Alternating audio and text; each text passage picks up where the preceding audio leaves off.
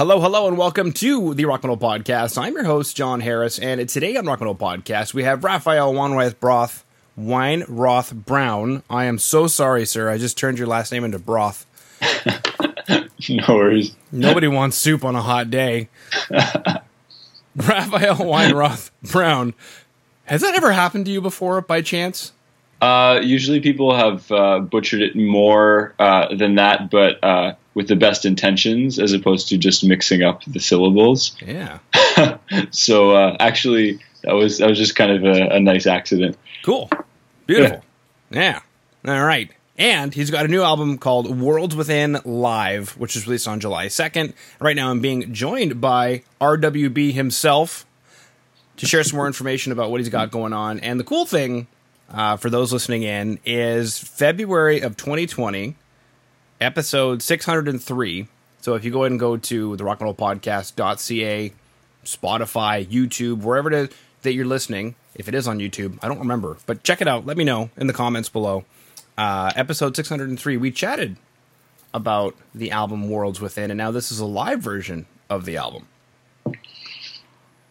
Yep, that's right. So it's uh, basically a kind of a re-exploration of the record. Um, there was a lot of interest in Worlds Within when it came out. I was a bit surprised, to be honest, at uh, how much people were interested in, in the record because for me it was almost a sort of experimental project. And uh, so when I when I released it, you know, a lot of people were enjoying it, and it sort of it seemed to gain momentum throughout the year. And then, of course, with the pandemic, I didn't get to tour the album. I only got to play a couple shows, do a few live streams. Uh, but I thought, you know, it'd be really nice to kind of revisit this music uh, by playing it live in real time, you know, with the uh, live looping as opposed to the way it was recorded, is multi-tracked, and to kind of get into it again that way and uh, uh and basically share that live rendition. It's sort of like a, a, pre-recorded live stream in a way, but in high quality that you could watch uh, as you know YouTube videos, but also listen to as an album and then that idea seems to have uh, kind of developed. So originally it was just going to be videos, and then it was just going to be videos and digital album and streaming, and now there's a CD, and I'll probably do vinyl as well. So it's kind of uh, blossomed into something much bigger than I expected, which is which is awesome. So, mm-hmm. are you doing this all on your own, or do you have label support?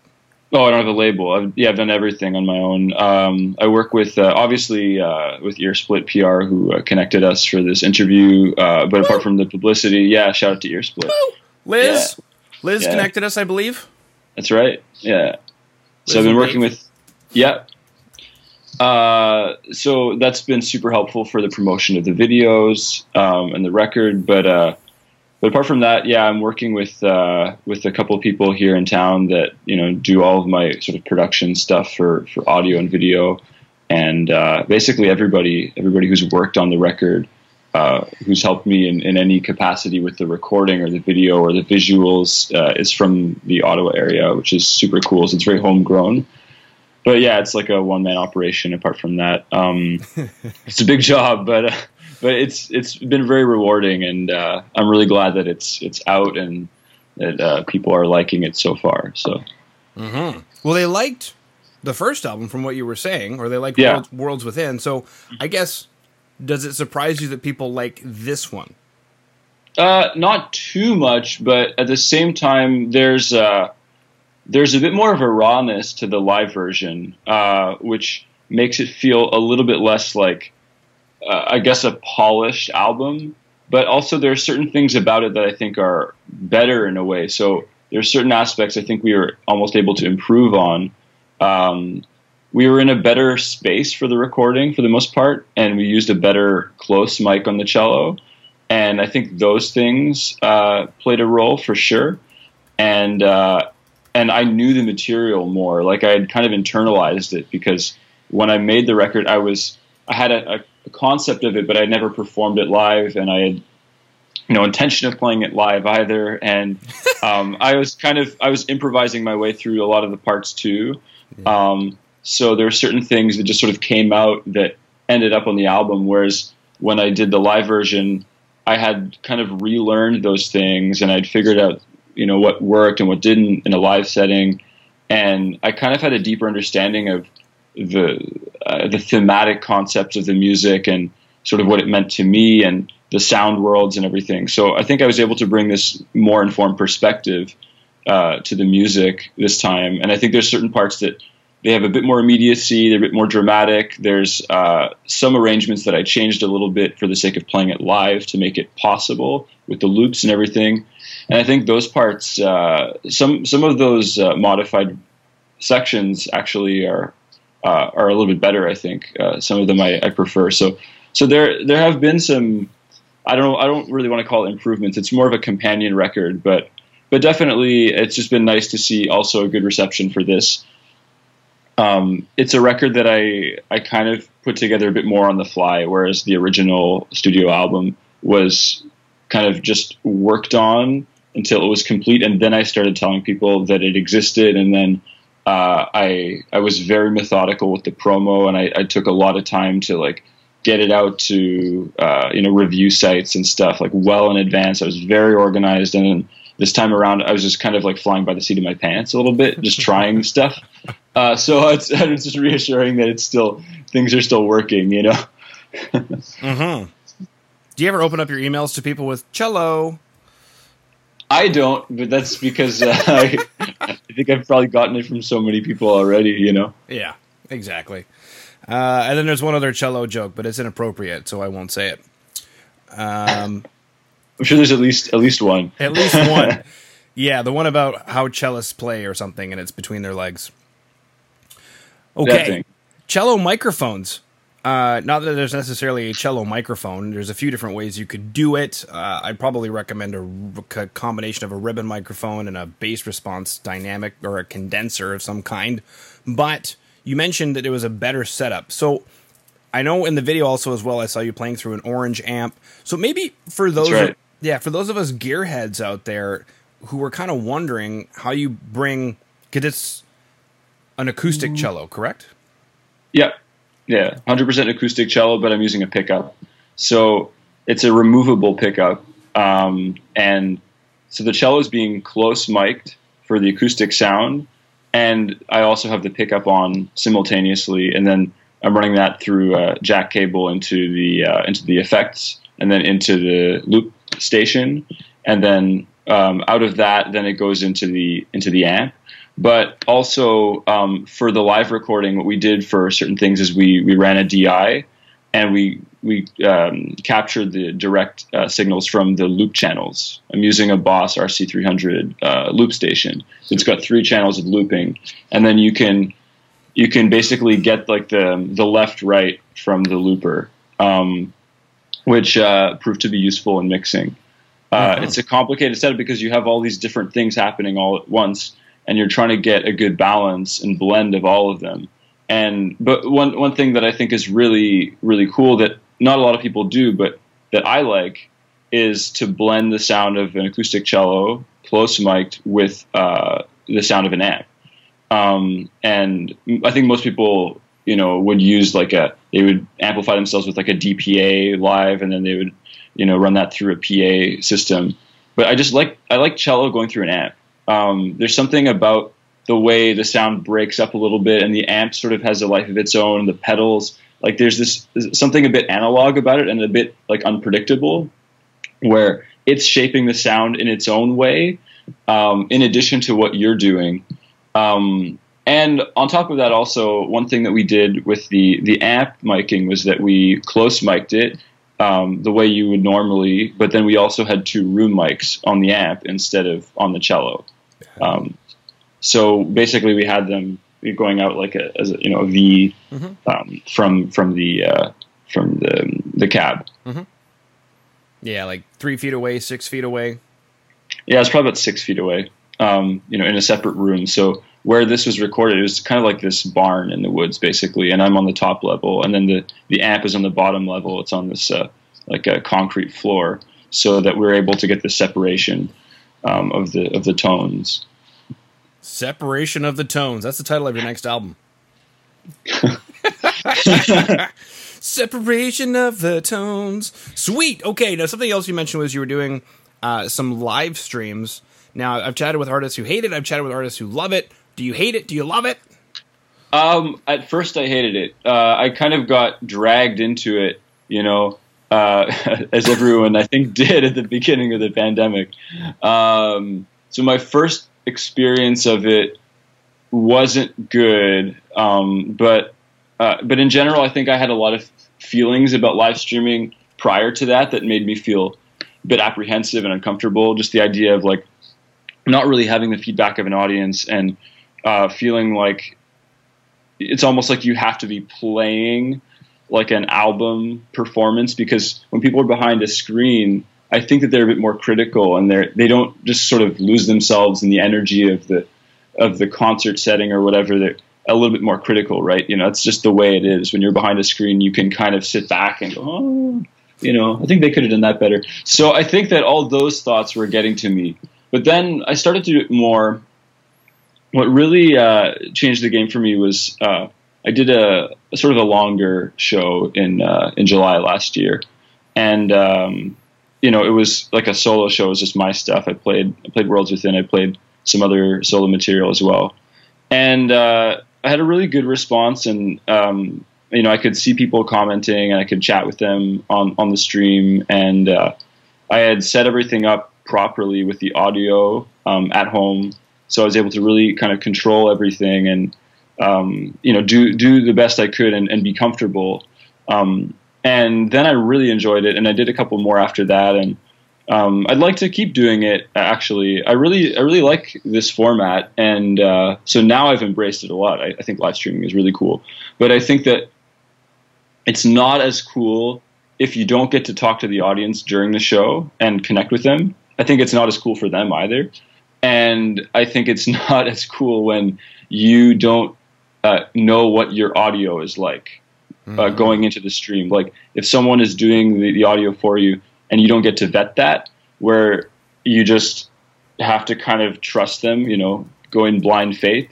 For me, like especially with this looping stuff, it's very particular, and I have a kind of a vision of how I want to hear that, you know, the balance of the voices and and just the overall sound. Um, and I, you know, I have to explain that to someone if, if I wanted them to engineer it. And like that's part of why I made a live record as opposed to like just, you know, live streaming in super high quality because there's just so much that goes into that. There's so much detail. And like if it if it doesn't translate properly, it's kind of like it just looks bad on you.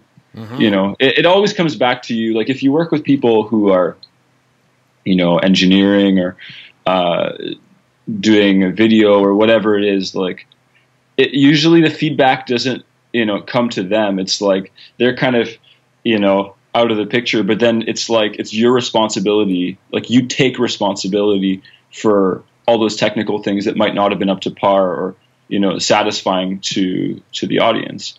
So I've written down separation of tones going into the stream. Yeah. Yeah, yeah.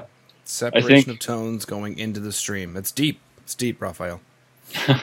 you were to say, I'm sorry.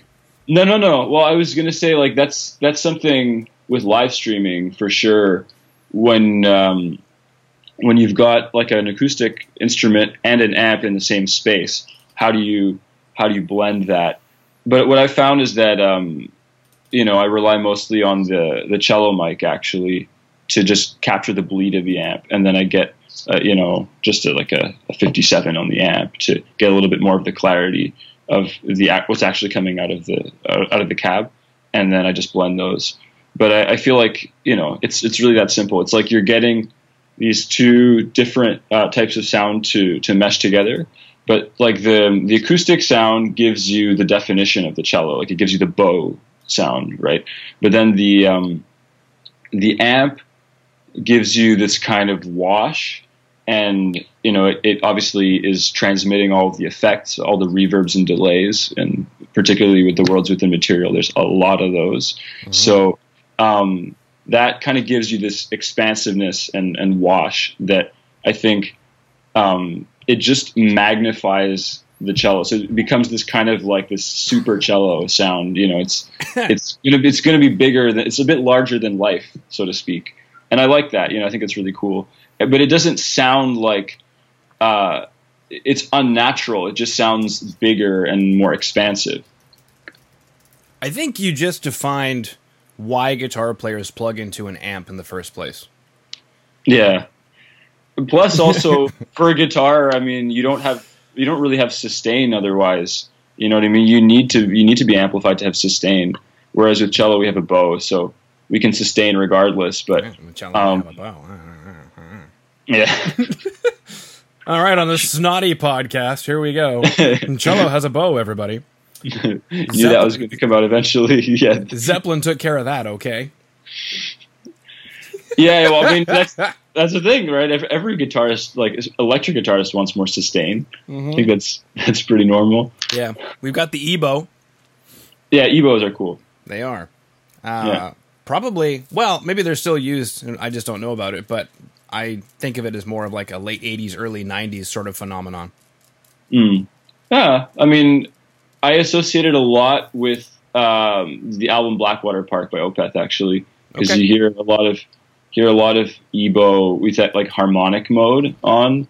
It's like very characteristic of that record in particular. Mm-hmm.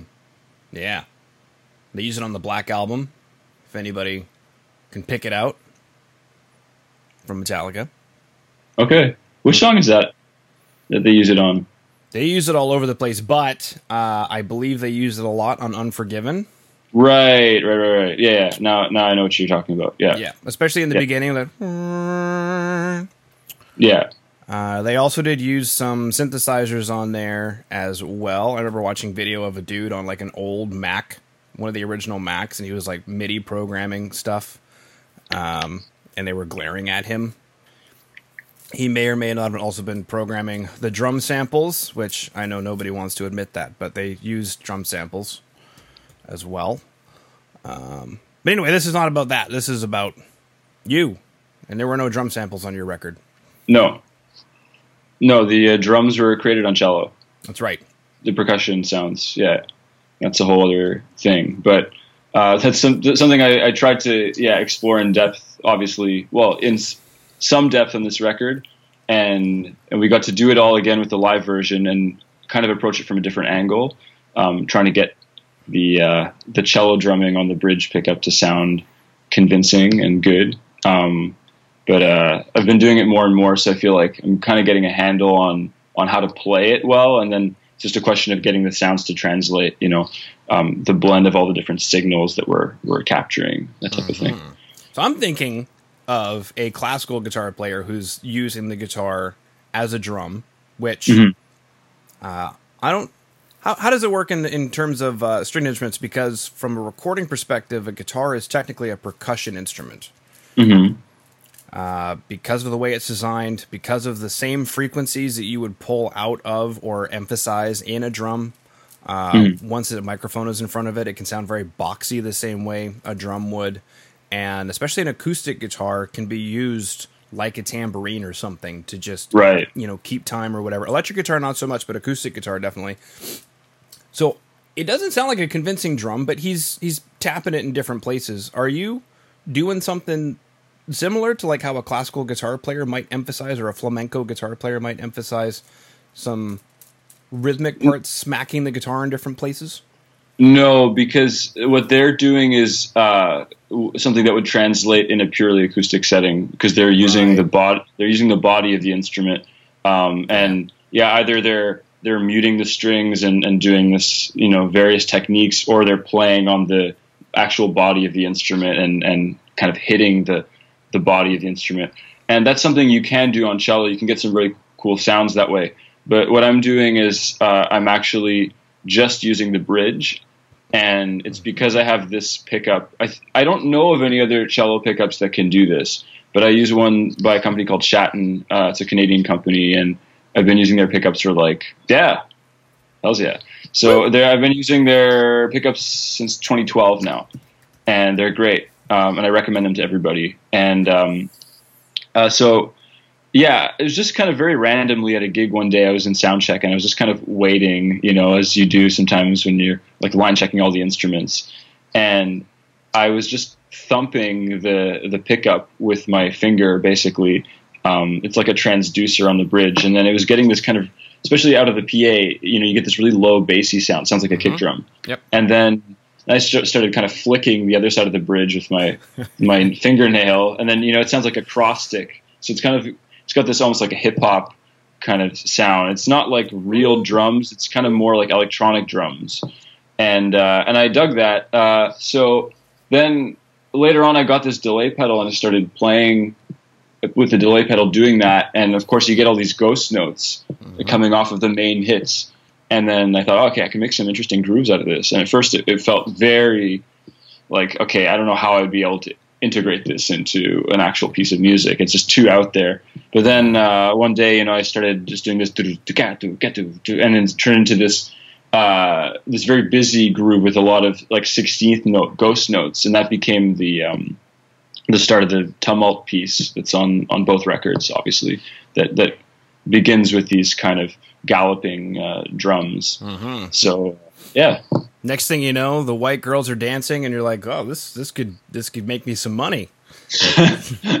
well, yeah, we'll see about that. This shit that I'm doing is so so out there, but uh, but yeah, it's uh, what's funny about it is that it sounds kind of like um, like electronic dance music in a way, um, which is like the pretty much the furthest away from the type of music that I listen to.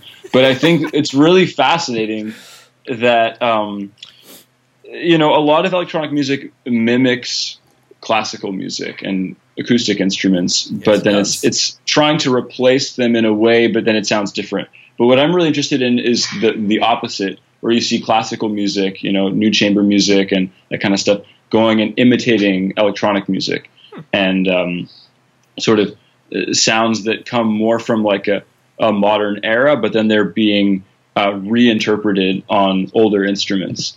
And that concept is really fascinating to me, and that's something that I explored a lot on Worlds Within, and also the track from above. You know, it's got like this very steady, just kind of quarter note, like thumping kick drum beat. You know, it's very kind of disco in a way. But then around it, it's like you've got this kind of it's like this Meshuggah sort of like uh, polyrhythmic uh, pattern that kind of loops around this very straight beat.